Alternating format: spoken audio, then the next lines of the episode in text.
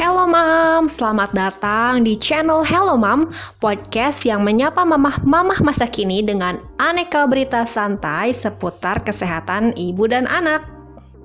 Nah, sebelum melanjutkan dengerin podcastnya, sekarang saya ajak para bunda untuk boleh berdiri dulu sebentar.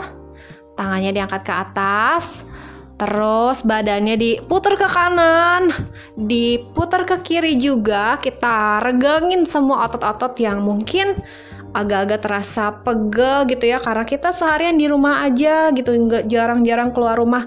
Walaupun katanya sih buat seorang ibu itu W F H itu bukan work from home, tapi work full hour gitu. Jadi kayak malah gak ada berhentinya. Sambil masak harus sambil mikirin kerjaan, sambil ngasuh anak juga, sambil meeting lewat Zoom atau Google Meet. Ya gitulah ya, memang kita sebagai ibu-ibu harus multifungsi banget, multitask king banget, dan ya gimana juga harus bisa survive aja.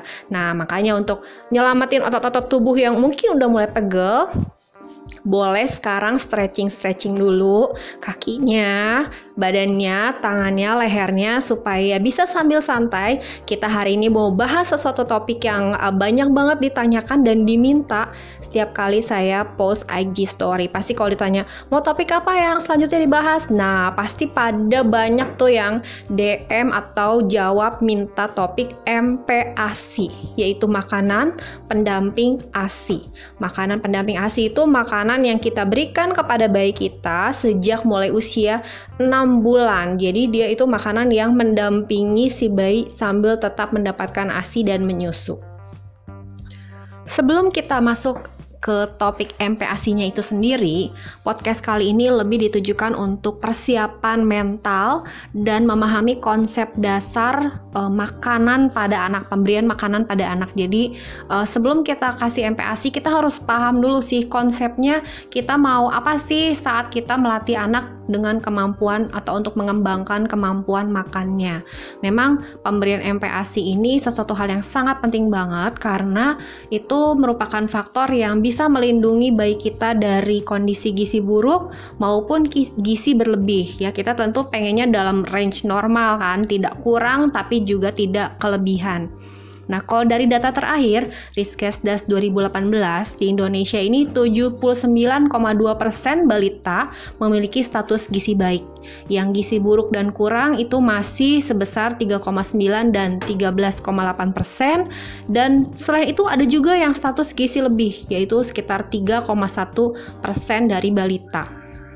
Baik kurang maupun lebih itu tentu eh, bukan kondisi yang kita harapkan ya, karena masing-masingnya akan memberikan konsekuensi bagi kesehatan anak. Maka kita usahakan supaya pertumbuhan dan perkembangan mereka selalu dalam kondisi yang normal.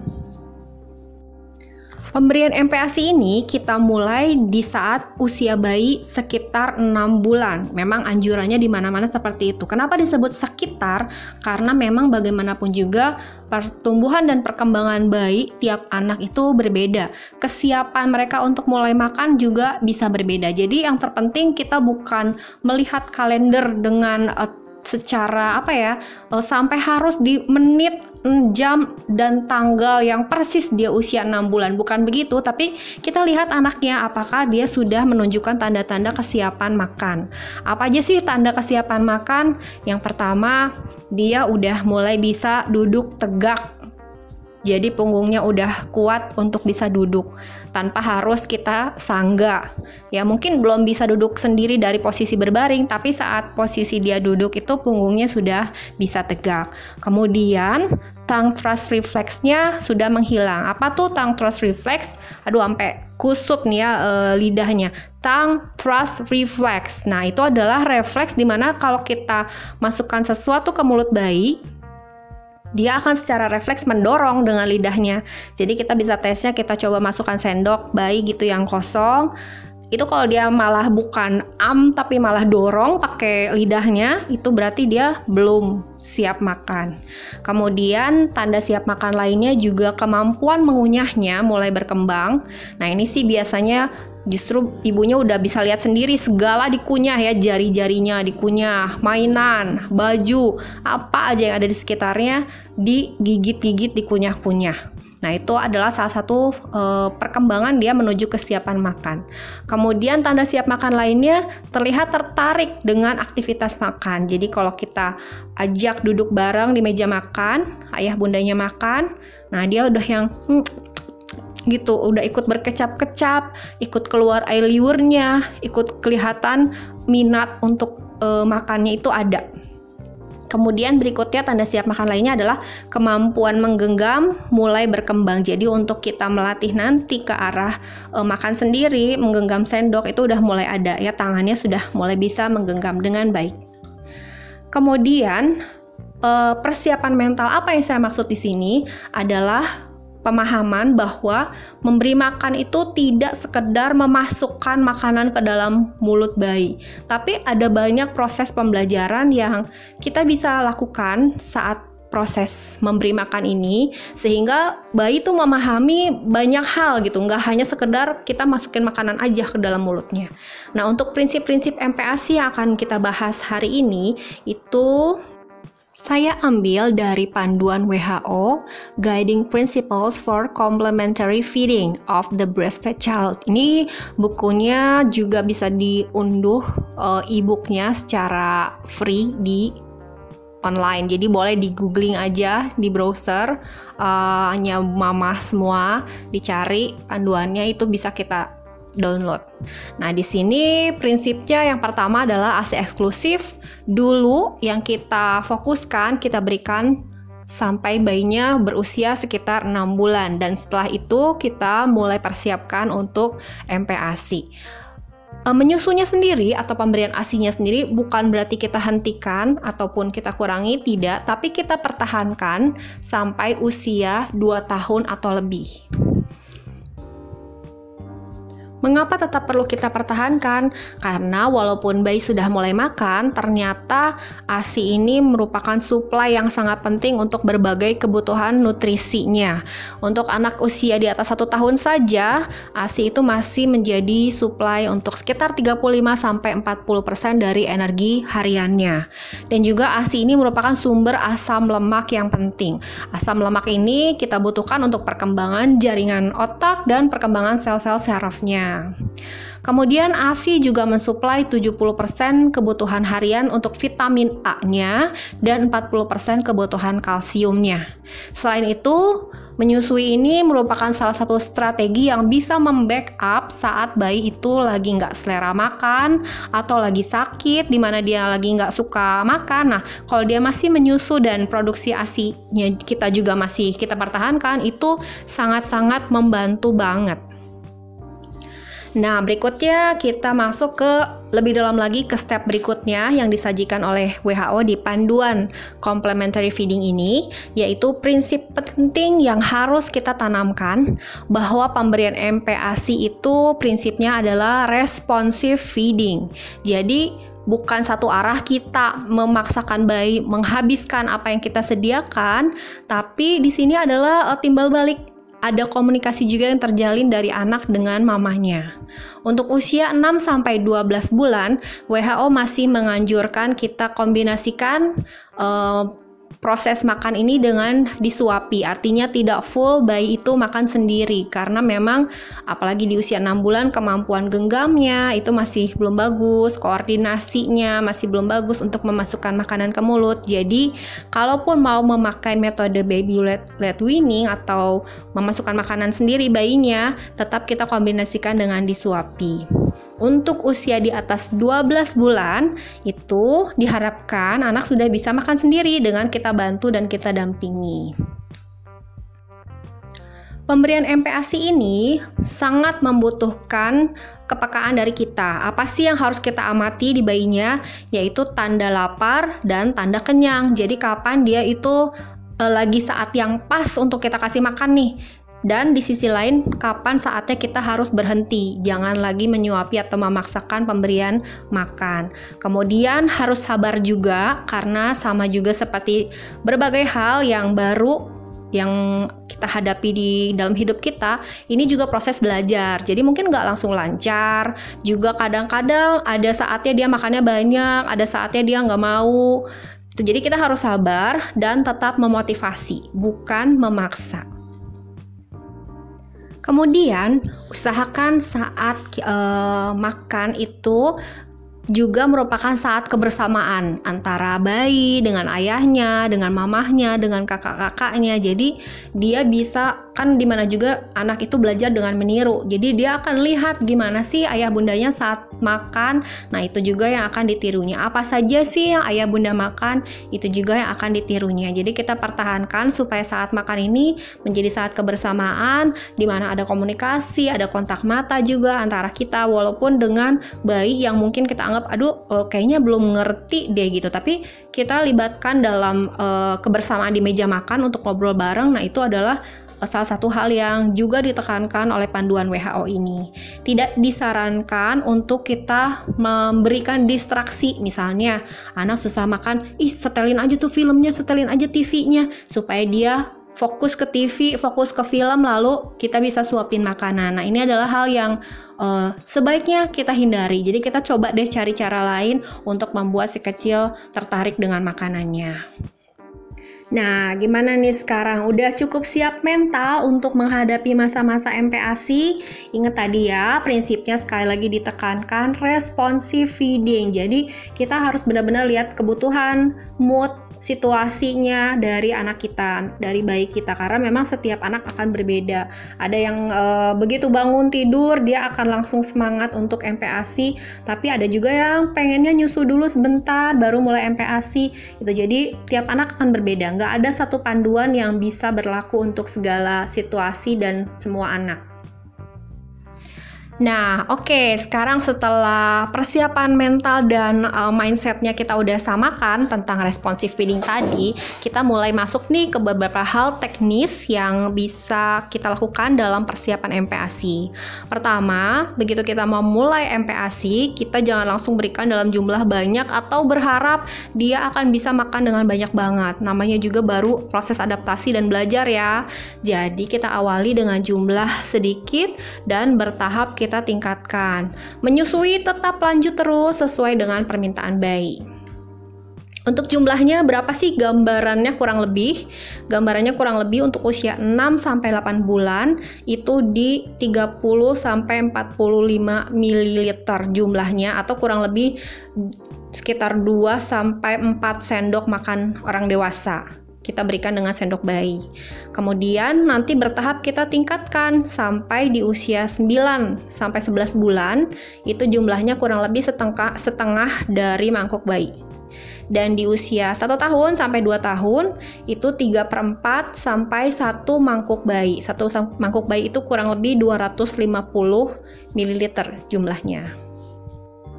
Hal penting berikutnya yang harus kita perhatikan dalam pemberian M P A S I adalah konsistensi dari makanan yang akan kita berikan. Konsistensinya ini harus me- sangat sesuai, harus menyesuaikan dengan kemampuan dari e, bayinya sendiri untuk mengunyah dan menelan. Untuk usia nol sampai enam bulan, kenapa sih tidak dianjurkan diberikan M P A S I? Karena memang kemampuan bayi itu masih di seputar menghisap dan menelan, belum ada kemampuan mengunyahnya. Maka kita berikan asupan makanan berbentuk cair, yaitu ASI. Nah, dimulai usia enam bulan, bayi sudah mulai mengembangkan kemampuan belajar untuk mengunyah. Mengunyah itu adalah menggerakkan rahang ke atas bawah. Jadi bukan menghisap, bukan, tapi mengunyah, menggerakkan rahang ke atas dan ke bawah. Maka kita sudah mulai bisa berikan makanan yang berbentuknya pure atau makanan yang dilembutkan, atau biskuit-biskuit yang cukup mudah untuk bisa dikunyah oleh bayi. Itu di usia enam sampai tujuh bulan.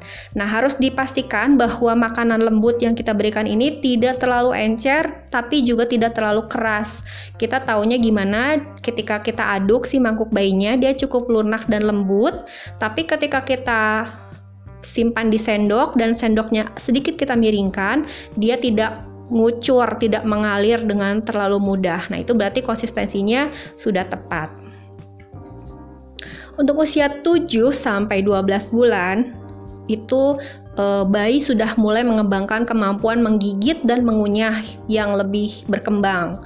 Ya, jadi mancing dan chewing.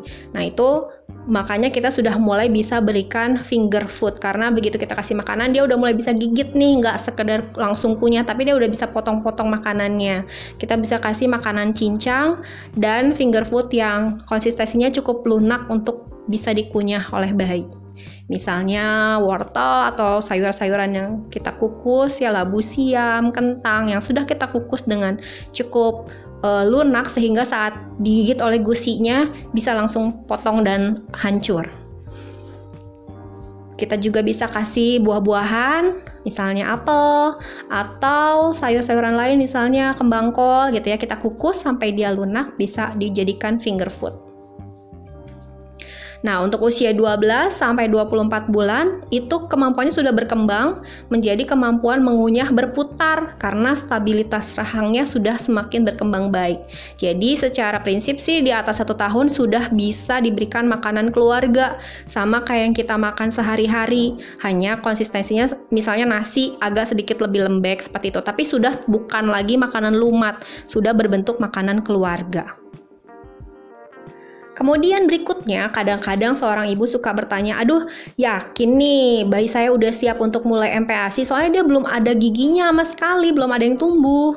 Nah, nggak perlu khawatir ya, karena memang bayi tidak perlu gigi untuk mengunyah. Bisa pakai dengan gusinya, dan itu pun sama, karena gusi pun keras. Yang pernah digigit sama anaknya saat nyusu pasti tahu betapa kerasnya itu gusi bayi. Nah, jadi dia nggak perlu gigi untuk mengunyah.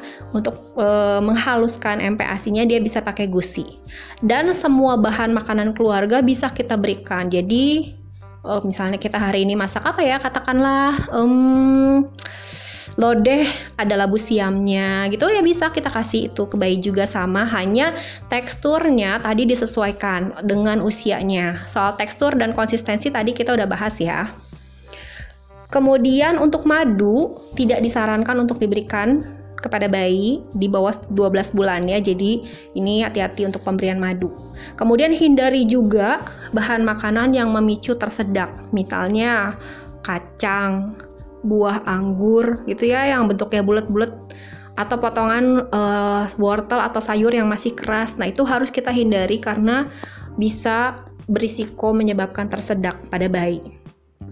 Kemudian juga jangan lupa bahwa tadi kan M P A S I ada transisinya tuh, di mana dia harus diberikan yang masih benar-benar lembut, yang masih kita saring ya, atau yang sudah mulai transisi ke arah padat. Nah, itu transisinya harus berjalan dari bulan ke bulan, harus naik teksturnya. Karena kalau kita terlalu lama di salah satu fase, itu akan menyebabkan kesulitan makan di periode berikutnya. Jadi kadang-kadang ada tuh yang sampai setahun lebih masih bubur saring terus. Itu karena tidak ditransisikan pada saat usianya naik, tidak terjadi atau mamahnya tidak melakukan menaikkan tekstur makanan. Nah, selanjutnya, berapa kali sehari sih bayi itu harus kita kasih makan?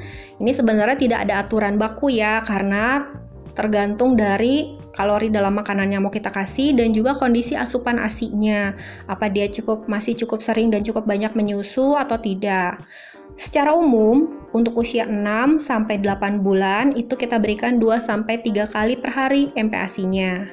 Untuk usia sembilan sampai dua puluh empat bulan itu tiga sampai empat kali per hari dengan satu sampai dua kali makanan ringannya. Jadi udah hampir sama kayak kita nih, udah tiga kali sehari makan berat, dua kali snacknya. Nah, untuk kalorinya yang penting diperhatikan adalah berapa banyak kalori yang ada di makanan itu akan sangat bergantung dari komposisi makanan dan konsistensinya. Kalau terlalu encer, itu akan mengurangi jumlah kalori di dalam makanannya. Jadi kita harus uh, ingat itu, makin banyak kita tambahkan air di situ, makin encer, berarti kalorinya akan makin sedikit. Untuk meningkatkan kalori, terutama untuk kondisi kita lagi kejar berat badan anak nih misalnya, kita bisa lakukan penambahan sumber lemak. Ya, sumber lemak di sini bisa olive oil, minyak sayur yang kita pakai untuk menumis, atau sumber lemak dari daging-daging dan ikan, itu juga sudah mengandung sumber lemak, atau butter, atau santan, itu bisa kita berikan, dan kita bisa kurangi kadar airnya. Jadi kalau memang lagi butuh e, meningkatkan kalori, apalagi misalnya anaknya nggak kuat makan dalam jumlah banyak, itu kadar airnya kita kurangi, artinya makanannya kita buat sedikit lebih padat. Untuk isinya sendiri, apa sih yang harus kita masukkan di dalam M P A S I-nya? Nah, itu adalah e, berbagai jenis bahan makanan yang memiliki berbagai jenis zat gizi. Itu biasanya disebutnya dengan P U G S, Pedoman Umum Gizi Seimbang. Jadi, aneka rupa bahan makanan nih yang kita variasikan supaya dia mendapat semua zat gizi, baik makronutrien maupun mikronutrien dengan lengkap. Jadi ada sumber karbohidratnya, ada sumber protein hewani dan nabatinya, ada sumber lemaknya juga, ada sumber serat dari sayuran dan buah-buahannya juga. Mengenai pemberian gula dan garam, bagaimana sih anjuran W H O?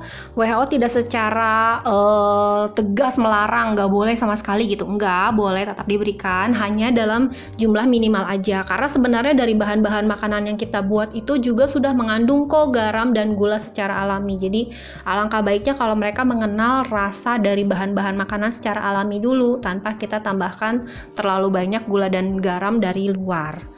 Kemudian kita hindari juga pemberian makanan dan minuman yang tidak memiliki nilai nutrisi, misalnya apa, teh, seperti itu. Pemberian teh tidak dianjurkan untuk anak-anak karena ya pertama tidak mengandung nilai nutrisi tertentu dan juga dapat menghambat penyerapan zat besi.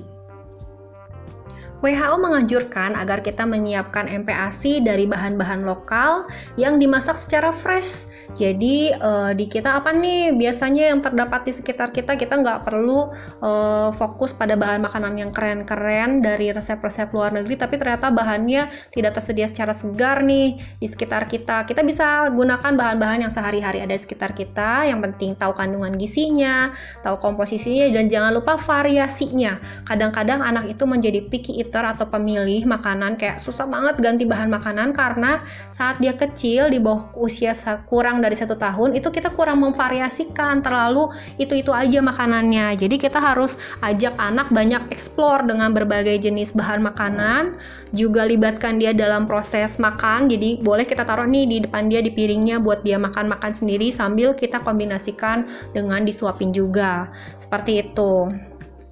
Nah, gimana nih, apalagi ya yang kira-kira perlu dibahas seputar pemberian M P A S I? Boleh nih nanti kalau masih ada yang mau ditanyakan atau yang kita pengen diskusiin lebih lanjut, komen aja, boleh di Instagram uh, untuk atau D M juga boleh, topik apa yang boleh kita bahas selanjutnya tentang M P A S I. Sekarang setelah persiapan mental dan juga konsep awalnya dapat, boleh nih mulai cari-cari menu makanan dan juga persiapkan alat-alat yang nanti akan diperlukan untuk mengolah M P A S I-nya. Jangan lupa variasi bahan makanan dan responsive feeding. Selamat mempersiapkan M P A S I. Terima kasih ya udah dengerin podcast ini. Semoga bermanfaat.